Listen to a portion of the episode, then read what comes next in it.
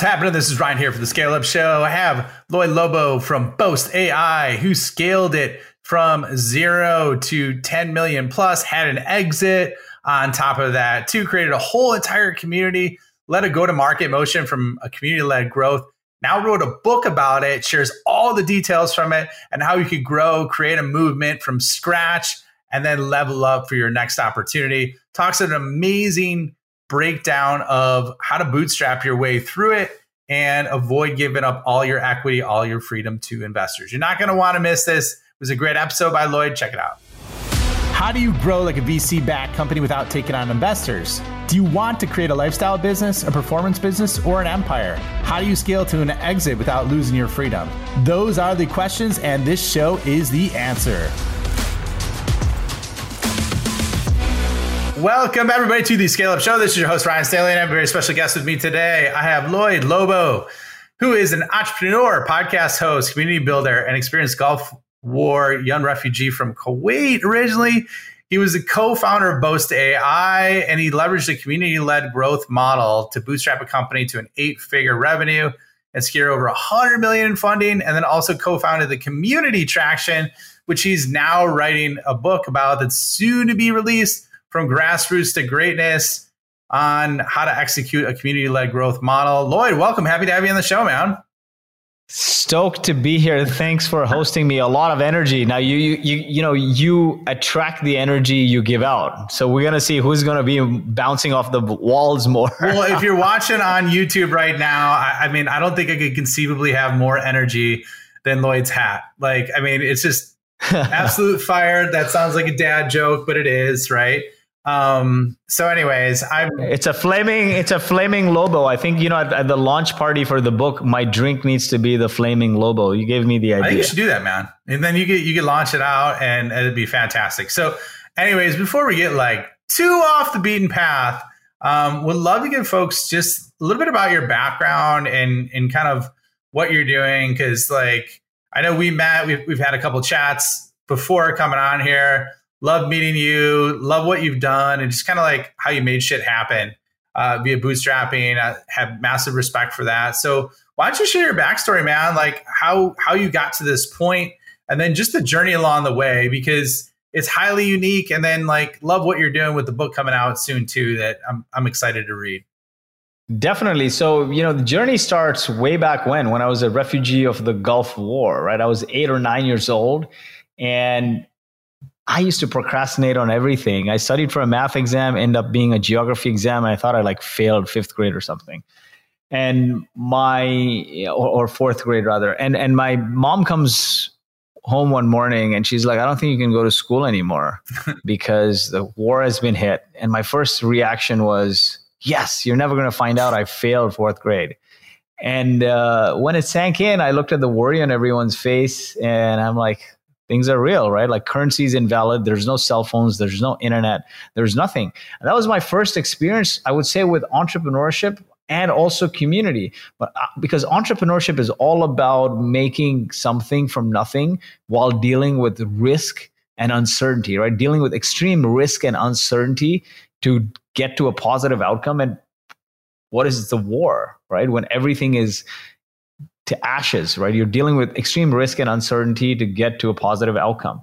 And so that was my first experience with entrepreneurship and community. Went down the building with my dad and saw a bunch of worried faces and everyone started coordinating. It came together from grassroots. My dad's like, "Hey, I'll guard the building from this time to this time." And somebody else was like, yes and i'll come for this other time. And so we, there were no phones so people would just keep their word. Somebody would say i'll coordinate food and supplies for the building and every building became a sub community and that word of mouth spread coordinated with individual uh, with different countries organized buses and evacuated people to safety. So that was my first experience with entrepreneurship and community. Wow, eventually made our way to eventually made our way to canada um, finagled myself into engineering, finished engineering. I asked an entrepreneur, what is the best skill I could have if I want to be an entrepreneur like you? And, and he said, sales.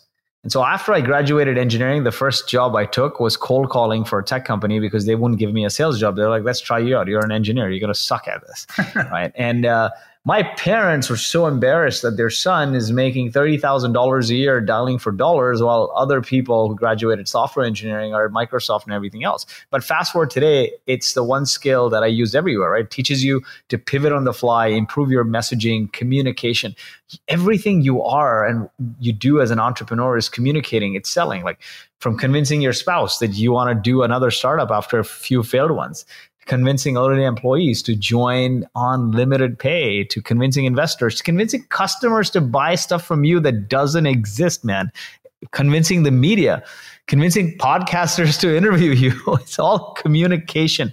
And so that was one of the most important skills for me. And then, you know, we leveraged community to bootstrap Boast to eight figures, 10 million in revenue our investors who bought half the company we took money from a growth equity firm cashed out while still maintaining two board seats. They also came to a community event we hosted.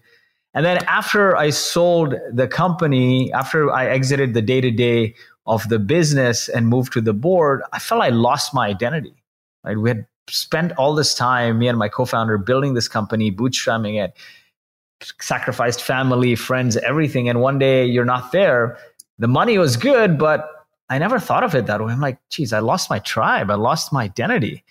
And I ended up depressed and just became uns- insufferable, drinking, like partying, mm. just went crazy.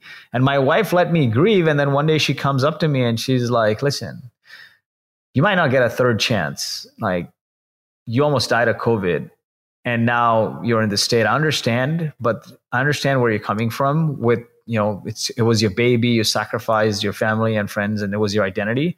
But the glass is always half full. You can be anywhere you want given your situation but you're choosing to mope. If something happens to you your family is going to be the one left holding the bag and that night, I couldn't sleep. And I looked across the room, and there was this Peloton bike we had that had turned into a makeshift towel rack.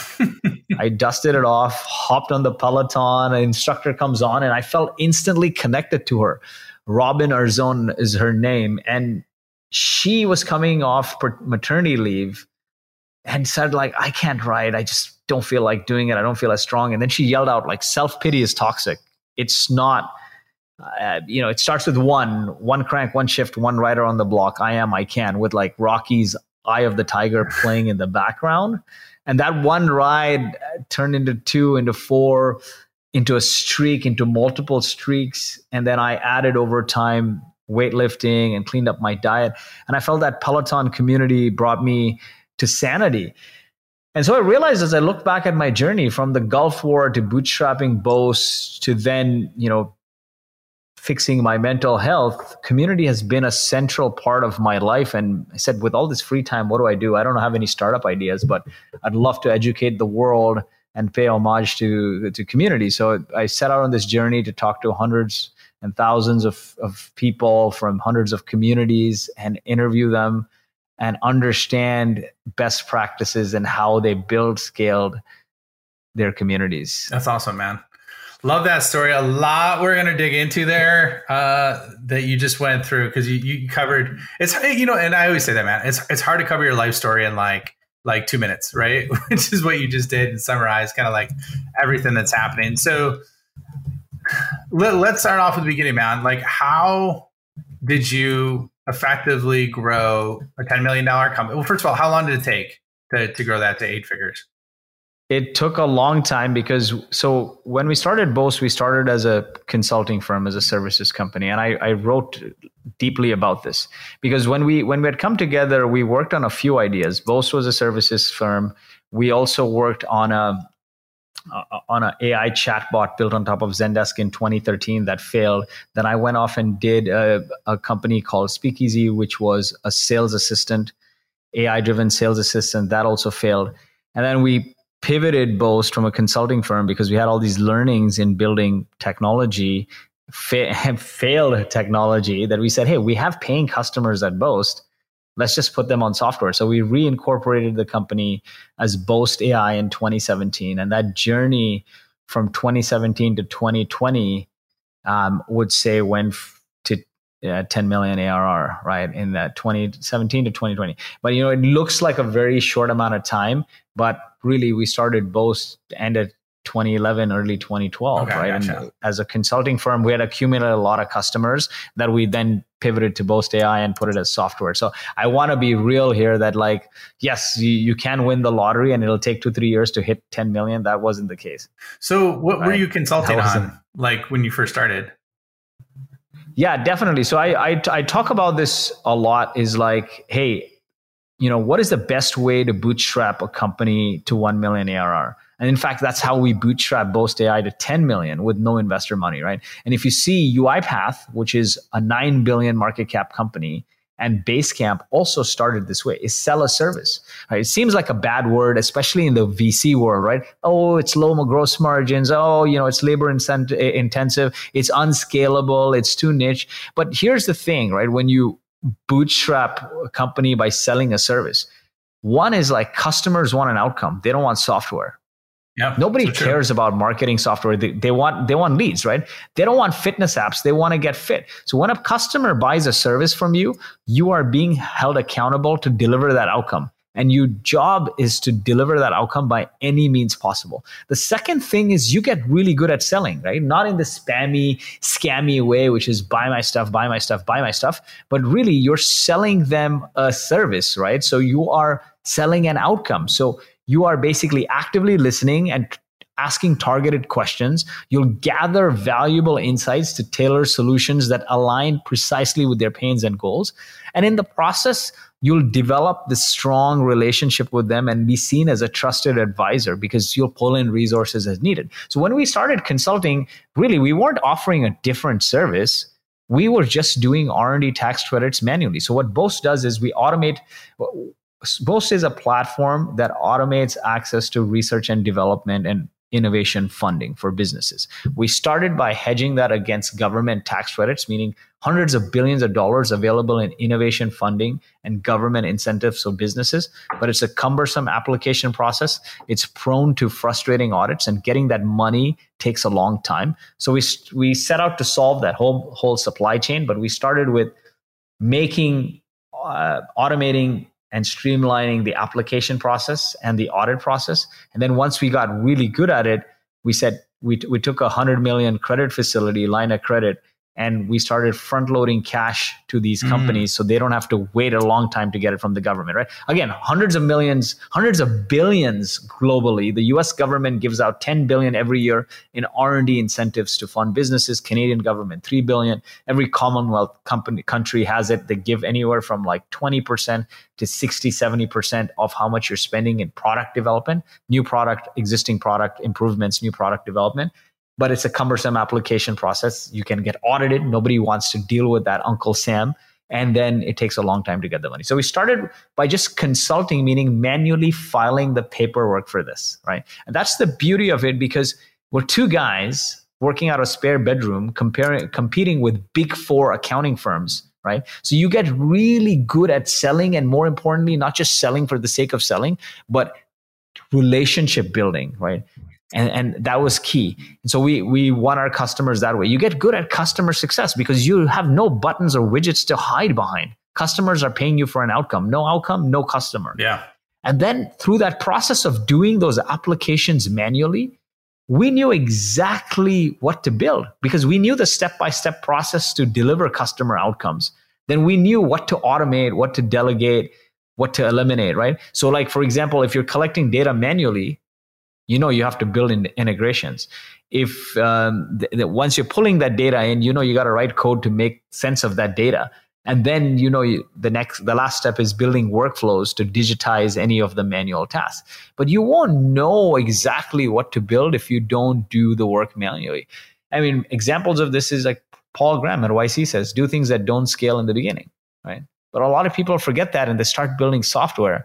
They don't talk to customers. And it's you know this talking to customers has also become sort of misconstrued. Nobody's asking you to talk to customers to get information on what to build. Like, oh, tell me what feature you want. Tell me what to build. Because you know this this whole like talk to customers thing is taken way out of proportion. I see a lot of entrepreneurs. They'll go and ask customers, hey, what do you want me to build? Like, oh, you have this problem. What should I build? How would they know? Like Henry Ford said, if you ask people what they want, they're going to tell you, give me a faster horse. You got to hone in on the problem. You're asking about the problem, not about your solution. Fall in love with the problem and keep honing in on it. Try to solve that problem manually, then figure out the process to deliver the outcome manually. Then you know what to automate, mm-hmm. right? Solution is on you. You're the expert. You're the genius. You're the tech whiz. Don't ask the customer for the solution. Ask them everything about the problem.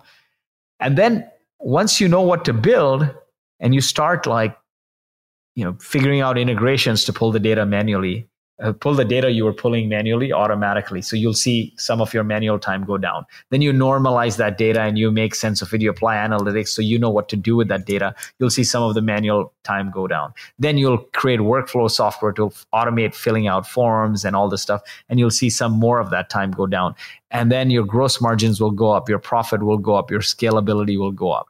And as, as a function of doing all of this, you'll get to millions in revenue with maximum control and no dilution. And you'll realize if you keep doing this consistently and sticking to it, you'll get to five, 10 million in revenue and you can, you don't have to raise money to grow your business. You can raise money to bring financial freedom to yourself and and still maintain control of your company and grow. So that's the route we took, but it was it was hard because there was never light at the end of the tunnel. Yeah. until until there was right success is just compound interest on doing one or two things consistently well over time we had no marketing team till about 10 million it was just doing a lot of events our bd people were more like community managers going out there shaking hands kissing babies helping people right? Fall in love with your customer and make them successful beyond your product or service. What is the greater purpose? Yes you provide r&d funding but what do people need r&d funding for?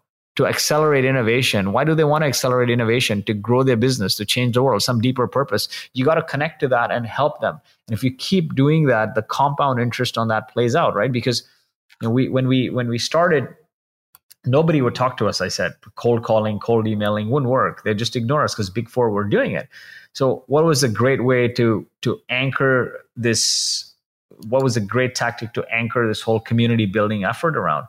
We're like, hey, we know a lot of people, influential people why don't we host meetups inviting them to share their journey much like you're doing with a podcast but in-person meetups. Right. the first meetup 10 people showed up then 20 people then 30 people because this was tactical advice on how they got from a to b to z.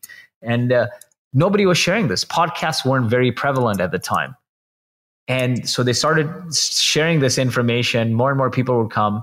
And one day there were 200 people in the co-working space and the gm of the co-working space is like hey you guys can't run full blown conferences. It's no longer a pizza night.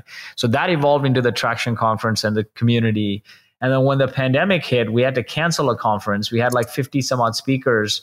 Um, I didn't want to do a virtual summit because I can't sit through a two day virtual summit. So reached out to all the speakers and said, Will you do a one hour AMA style live webinar with our audience?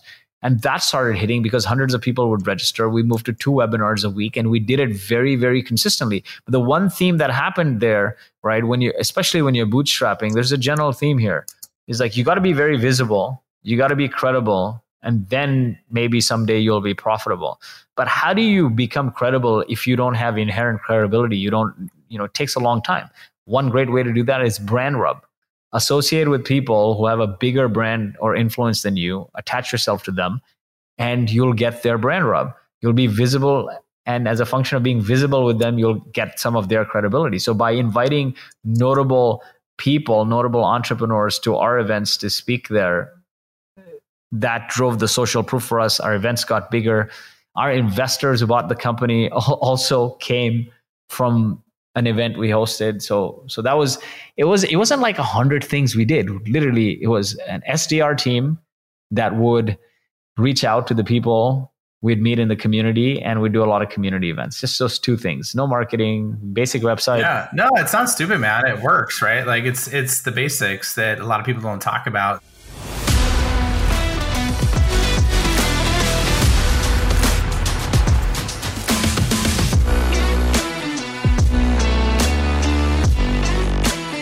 Hello, this is Ryan here. Real quick, if you are enjoying this episode, please hit the subscribe button and leave a comment or review. If you want more help or just want to learn more about what the top SaaS CEOs and founders are doing, check out my website at www.ryanstaley.io. Join my newsletter, check out other free content resources I have there, and let me know if you want to scale your business. Now back to the episode let's let's rewind a little bit and and, I want to like chip away at some of this. So with the consulting, did you did you have like long term contracts uh, with with clients when you did it, just year over year, or was it more project based?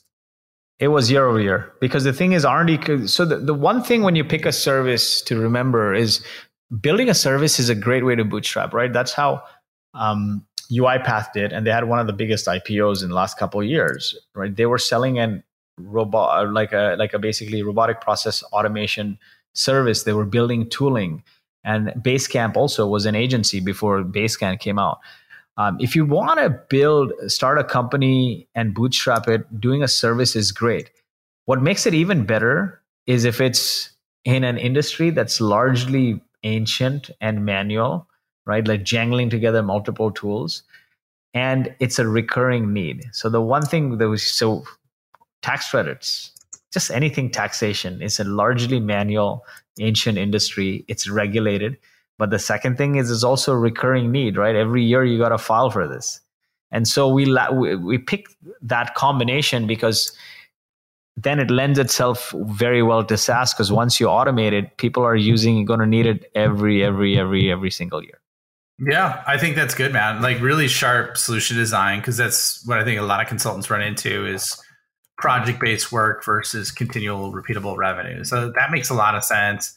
Love what you did in terms of like ramping up, having the meetups, growing those over time, doing almost like an in person podcast, if you will. It kind of sounds like back in the day. You know what I mean? So, yeah. um, so I think that's that's that's great. And then so 2020 came around. Why why did you decide to sell the company and then leave the day to day? Like, what went into the decision with that? And like, kind of, how did you decide to do that? You know, so 2020, a lot of investor interest came into the market. So we started getting hit up as well. And the one thing my co-founder Alex, a very rational, smart, right? He's a combination of engineering and accounting. He always said, "We'll take money if we can turn one dollar into three dollars."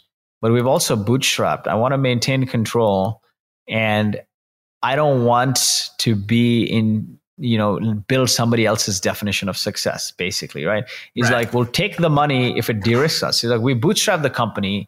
After all these years of effort right first a services company then pivoted to product company. After all these years of effort it's finally making money. Why would you take some venture capitalist money who wants to buy stake in the company and then now you're running running again and it could be boom or bust? He's like I, I wouldn't take it, right? So he was against that.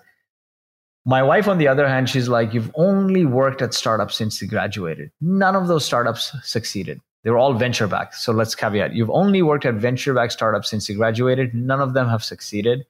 And what are the odds here? You're going to do this again. And she's like, If you do another startup that's venture backed and it goes boom or bust, I can't keep supporting the family. You're going to have to get a job at like Salesforce or Oracle or some stable company. I'm like, geez.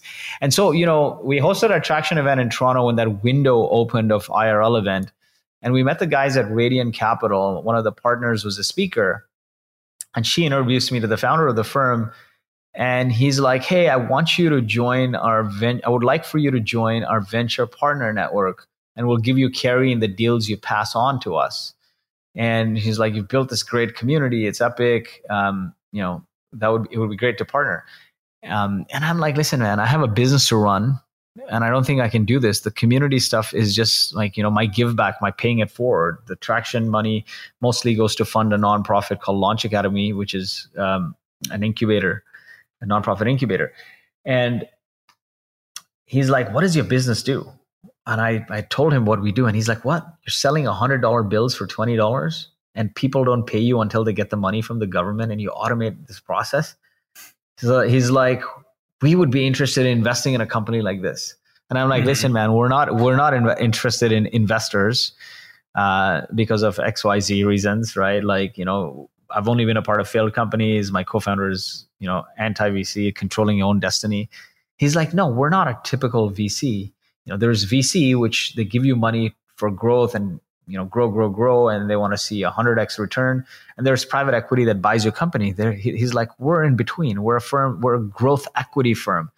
We invest in companies that have like 5 to 15 20 million in revenue and we'd like to make like 5 to 7x the valuation in 5 to 7 years. Like nothing aggressive right? And we like to liquidate the founders as a part of it so you can de-risk yourself financially while also maintaining stake in your company. And that when he said money off the table, when he said like, you know, liquidate yourself, de-risk yourself in the middle of the pandemic with anything could happen, that was music to our ears. Talk to Alex. He's like, yeah, this makes sense. We furthered conversations. It was a few month due diligence process because you know it's not like a VC that's just writing a check. They're buying a portion of your company. We end up selling like 52 or 53 percent of the company and uh, and then me and Alex over time transitioned uh, to the board. We brought in a new CEO who was previously uh, CTO at Sage Intacct, which is trading at over 10 billion market cap. So it, it ended up being um, a good decision for us uh, financially. And the whole thing was de-risk ourselves. We worked so hard to build something, and we didn't want to take VC money and then go bust. You know, hindsight, this played out well, right?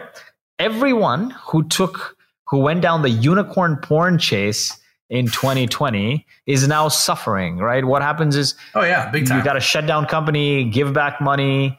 Um, you ra- when you raise at a very high valuation, you're not saying your company's valued that today.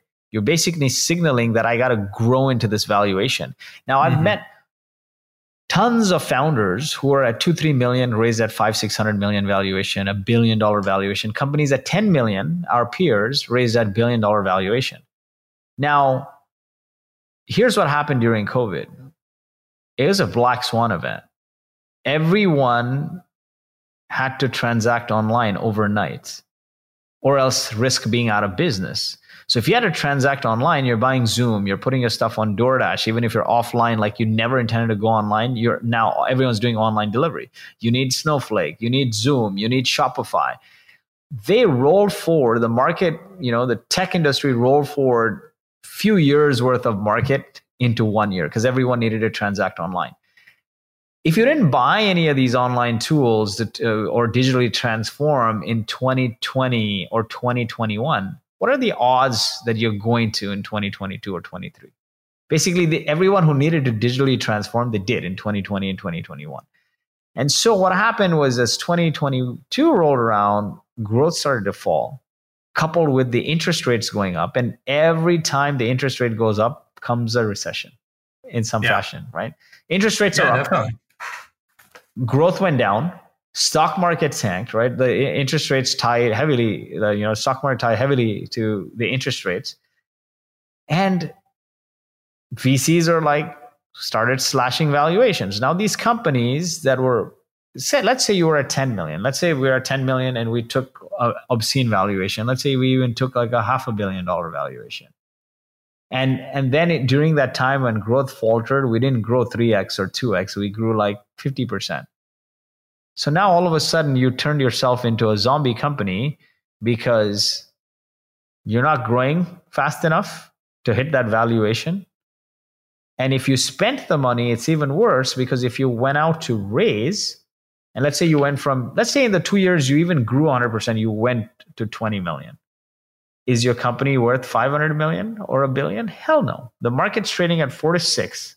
There's no way you're going to command even 10x. So now all of a sudden you're grossly overvalued. At best, you're worth 200 million. Mm-hmm. At best, at best, which you're not, right? At 10 million, at right, best, maybe, not. at best, you're worth 100 million.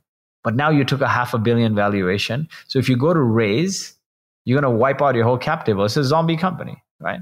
Yeah and so so that's what happens is like it's always the uh, you know those with insatiable hunger and greed for money and power that ruin it for the the rest of the world that matter, right yeah, but like the, this led to banks falling, right? Like this trickled, massive trickle down effect, right? So the point I was trying to make is uh, f- through some foresight, being frugal bootstrappers, we made the right decision for us.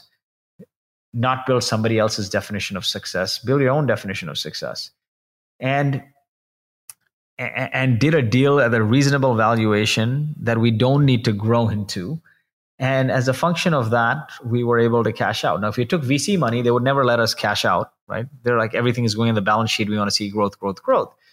Here, because the valuation was reasonable, so we could also cash out and de risk ourselves, put a little on the balance sheet and, and transition, right? So yeah, that was, uh, sense, that was man. the decision making process. Well, let's so let's shift gears a little bit. So, what about now, man? Like, talk to me about the book, the community led growth book that that you created and is about to be launched. What's it? What's the date it's being launched? Just so you the so we're understand. doing we're doing the pre-sale end of next week. So end of next week being August 16th is the pre-sale and the book launch date is September 12th. So we'll do the pre-sale and then um, for a few weeks we'll promote it and then go into full blown sales mode. It'll be on Amazon. It'll be on lloyedlobo.com. There's an E in my name, as I said. My mom wanted to, my mom always aspired for me to be an entrepreneur. And she said, if I ever became an entrepreneur, a, a generic name like Lloyd I wouldn't be able to trademark. So she threw an E in there. I was bullied as a kid. So I'd always cry and be like, why did you do this? And she'd be like, listen, someday you're going to be an entrepreneur. You want to trademark. I'm thankful because that vision sometimes it's the law of attraction. You will things into existence just by uh, saying it loud a lot. And my mom did that. But it's on lloyedlobo.com or from grassroots to greatness.com. And uh, yeah, so that, that's when it'll be live. So give us the breakdown, man. Give us like a I don't know the the the high level of like what's covered in the book, and then like what's the outcome someone would look to get from from reading it. Because I'm definitely interested, man. Like huge believer in community, especially with kind of what's happening with AI coming forward. I think it's going to create some ridiculous changes. Not that AI is coming forward um, hasn't been around, but I'm just saying the rate at which it's coming and, and some of the changes. So so talk us through it, man. What what what's give us the details in the book. Definitely. So, you know, the, the high level on this is, you know, marketing is taking a bloodbath, right, in 2023 with, with everything that's happening. And CPMs are up, TikTok, Facebook, everything costs twice as much to generate the same results. And you, we talked about uh, generative AI is coming. Everything, yeah, I don't know. Now that I see content, everything seems like it's auto generated from somewhere, right? Consumers are tired though, right? Businesses are spending less and less on marketing. Consumers are tired of clickbait, of spam, of ads, of pop ups, seeing the same crap over and over again. Businesses are going away from relationship building when that's the only thing that matters and that's the only way to stand out. If you see back in the day, Harley Davidson almost went bankrupt when the Japanese manufacturers came they rebuilt the company on the ethos of community. Employees became riders, they started rider clubs, riders became employees that had oversight from the president. Community was a business strategy, not a marketing strategy. Community created a huge Save a Harley campaign. Today they create campaigns, fundraising campaigns for breast cancer and, and every conceivable disease out there. And it's an iconic brand. You can recognize a Harley Davidson fan just by what they're wearing, right? And so that was a that was a thesis behind it. Is these big brands exist? How do you leverage their learning? So I end up talking to hundreds, uh, thousands of people from hundreds of companies and communities, asking the same questions over and over again. And a few things I came upon as a as a function of that. One is a, a common framework which are common traits of every successful community. It sounds very cheesy, but it's called it's called camper. Connection, autonomy, mastery, purpose, energy, recognition. So it starts with unleash camper. And the reason why camper is important is because a lot of people today want to start community just to make money, right? It's like I, the question I get most frequent. I want to start a community. When will I start seeing results? When will I start seeing revenue from it? And if you want to start a community to generate results and revenue from like day one, just don't do it. Don't because your audience, your community is going to see you as inauthentic and they're just, it's just going to wither. Or the yeah. minute you lose motivation, the minute you lose motivation, you're going to stop, right? It's going to wither away. So you have to have a bigger sense of purpose that goes beyond your product or service, right? Community is all about falling in love with your customer, your tribe, beyond your product or service. And, and making them successful beyond your product or service. So you, you need to have that. And Camper is a great way to institute it. I can dive a little bit into into the Camper framework and you into yeah, definitely, man. Go, go into it. I'd love to hear it. Yeah. So as I talked to thousands of these founders and, and leaders, the six common traits were, were created the acronym CAMPER, which is connection, autonomy, mastery, purpose, energy, and recognition. And I say this is very cheesy, but if you proactively institute camper in your company, you'll have happy campers. So the, the first common thing was connection, right? These they foster genuine bonds. These companies build bridges, nurture relationships. Because when people feel connected, it empowers them to support one another and grow. A great example is CrossFit or Peloton, right? Through these immersive community experiences, they turn individual people who would work out individually otherwise into into a community like peloton. Like their experience is entirely eh, virtual but solo riders are now part of a community. I when i suffered these mental health issues and i hopped on the peloton i told you about i felt in, instantly connected to the instructor. There were riders high-fiving me. And i felt i found this genuine sense of connection. Who would think right like sweating and working out together even virtually leads to a sense of camaraderie? Yeah no, it's true man yeah, the, the second struggle. one exactly and and you know the second one is autonomy. When people have the space to make their own decisions they take ownership and drive innovation. Basecamp a great example bootstrap company right? They got tens of millions in profits with only 80 employees working 40 hours a week and no investors. They champion uh-huh. a culture of autonomy through remote work and self-management. Even even crazier is basecamp created ruby on rails thousands upon thousands of companies, iconic brands are built on top of the Ruby on Rails framework, right? You mm-hmm. don't do that by not giving people autonomy.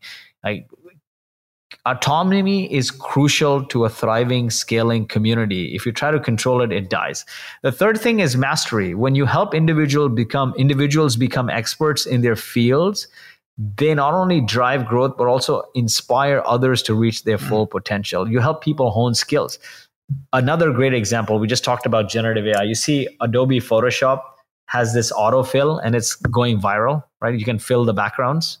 Mm-hmm. i don't know if you've seen that. I haven't like you take yeah, i think i haven't seen that one actually. Yeah so you know when you have an image you can fill and uh, you, can, you can click on the backgrounds and it automatically creates this background to suit it. So it could be you could have a crappy background and you could fill it. You can you can create sceneries using generative AI. How do things like that come about in a massive company worth billions, right? Where it's so large. Adobe has a kickbox program which provides employees with resources, mentorship, and funding to explore new ideas and projects. Basically, they're enabling their people to hone skills, expand knowledge, and pursue excellence.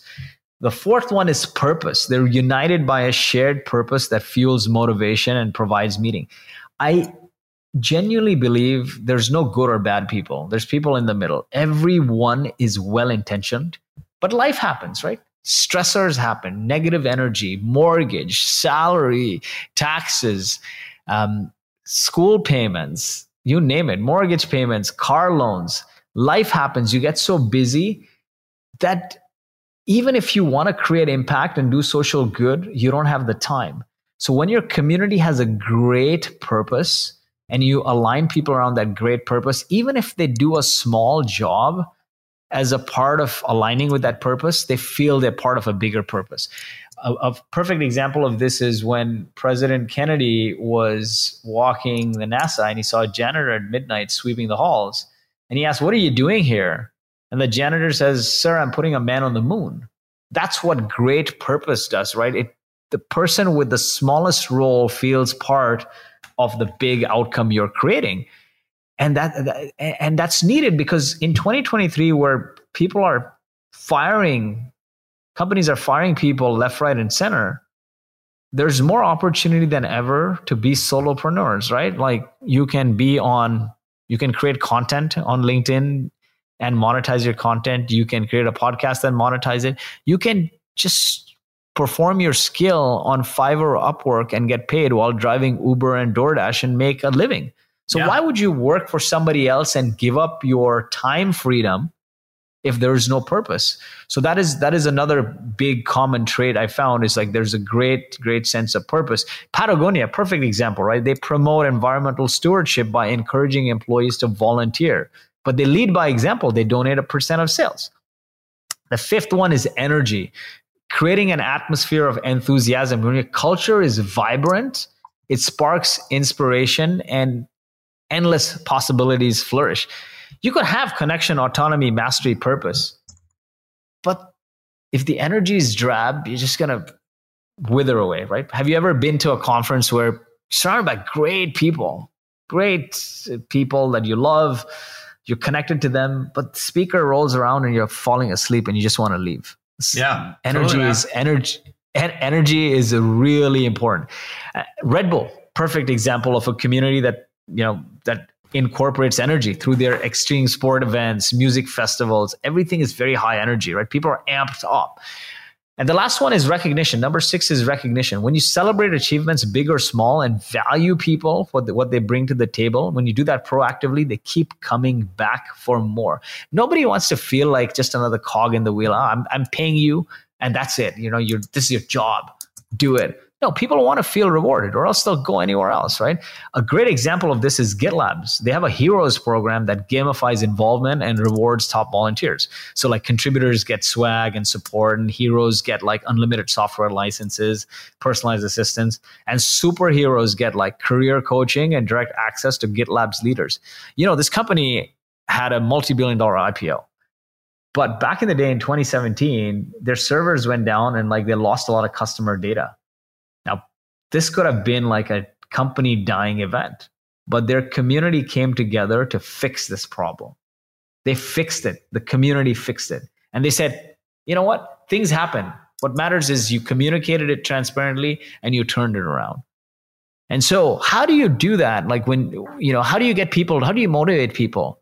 Right? You you have this camper and and you communicate it communication ties everything the job of a leader is to communicate and clearly articulate the vision to inspire energize motivate people because people are inspired and energized they can move mountains. It's not a one and day done activity right? So it's it's it's you know, very important to communicate that constantly. When people say it's enough that's when you know they've heard you right? Otherwise people uh, people forget. So that is So that is true, the man. key is that it's it's the it's the camper framework. The second thing is figuring out what kind of community you want to build. So there is a community of practice where you teach people something, you educate people. People are coming together to learn, like HubSpot's inbound marketing program. I was an engineer whose first job was in sales, went into GTM. Everything I learned about GTM back in the day was through HubSpot's inbound marketing. As soon as I had some money to buy software, we bought HubSpot. Right. so that's a that's a community of practice. A community of product is basically turning your customers into evangelists. It's all about educating them on your product, how to use it, how to become better at it, how to integrate with it. And the last one is community of play, coming coming together to have fun. Now I tell people that if you are a young startup that doesn't have product market fit, do not build a community of product. Build a community of practice. You're helping customers become better versions of themselves. You're helping your audience, your ICP, become successful beyond your product or service. So figure out not what your product does, but the aspiration or outcome it serves. Apple is a perfect example. They don't talk about their features, they talk about the aspiration of creativity, right? Yeah. and, true, and their man. competitor and their competitors are talking about features that are better than Apple, but still Apple is the most valuable company on the planet. So when you when you don't have product market fit, bu- fit build a community of practice, sell the aspiration that they're looking to get to, right? And and educate them around that. The next one that, is man. figure Next one is nail down your ICP. Figure out an underserved niche, identify their pains, find out where they eat, breathe, drink, sleep. What are their aspirations? What are their goals? How can you help them become better versions of themselves?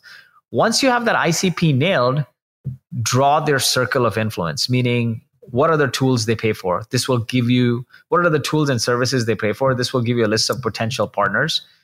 Who are the influencers they follow and listen to? So this will give you your list of speakers for your podcast or your conferences, right? And then what other things they frequently visit, like what events, what magazines, what blogs, or podcasts. So this will give you another channel for distribution. You're basically trying to understand where do these people eat, breathe, and drink and sleep so you can surround that circle of influence. Then you start by building an audience. You now talk to this niche, you've understood it, you've written down 100, 200 burning questions for your niche. So you can, if you had to write a encyclopedia, ultimate guide to XYZ, what would be the chapters, sub chapters, and topics it would include? and then start creating content on the channels your audience is most prevalent once you start developing this audience start bringing them together in person. In person is indispensable to community building. Even the communities you think that are not in person, like Yelp and Canva, actually do a lot of in person meetups. We're sound and sight right now. If we were in person, it would be taste, touch, smell. And anytime you incorporate more than two senses, you start to build stronger, more genuine connections. We'd probably hang out for hours. We'd probably have drinks. We'd probably eat. We'd probably, you know, schedule the next meeting, right? We become friends. Like interactions when in person turn into friendships or have potential to turn into friendships. And that's why, you know, you, people were so excited after the lockdowns were ended because they met so many new friends online that they wanted to meet in person, right? And that turned oh, yeah. into lifelong friendships. And and so once you start building the audience bring them together to create this community.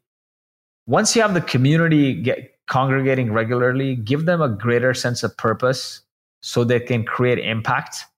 A perfect example, Mr. Beast, biggest influencer of all time, right? When he throws a campaign like, hey, let's raise 20 million to plant 20 million trees, or let's raise 30 million to take out 30 million pounds of trash from the ocean, or let's um, let's heal a thousand blind people it brings people together to create impact. We talked about the President Kennedy and the janitor case. Here, people may have a penny or a dollar, but they're like, as a part of this, I am curing a thousand people.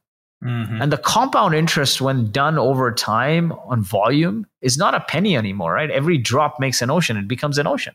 That's how Mr. Beast came about. Is a consistency, and and the community now comes together to create impact. It becomes a movement once that movement has unwavering purpose or faith in its purpose, it becomes a cult or a religion. Everything from Christianity, every iconic brand or iconic community from Christianity to CrossFit follows that path audience, community, movement, religion.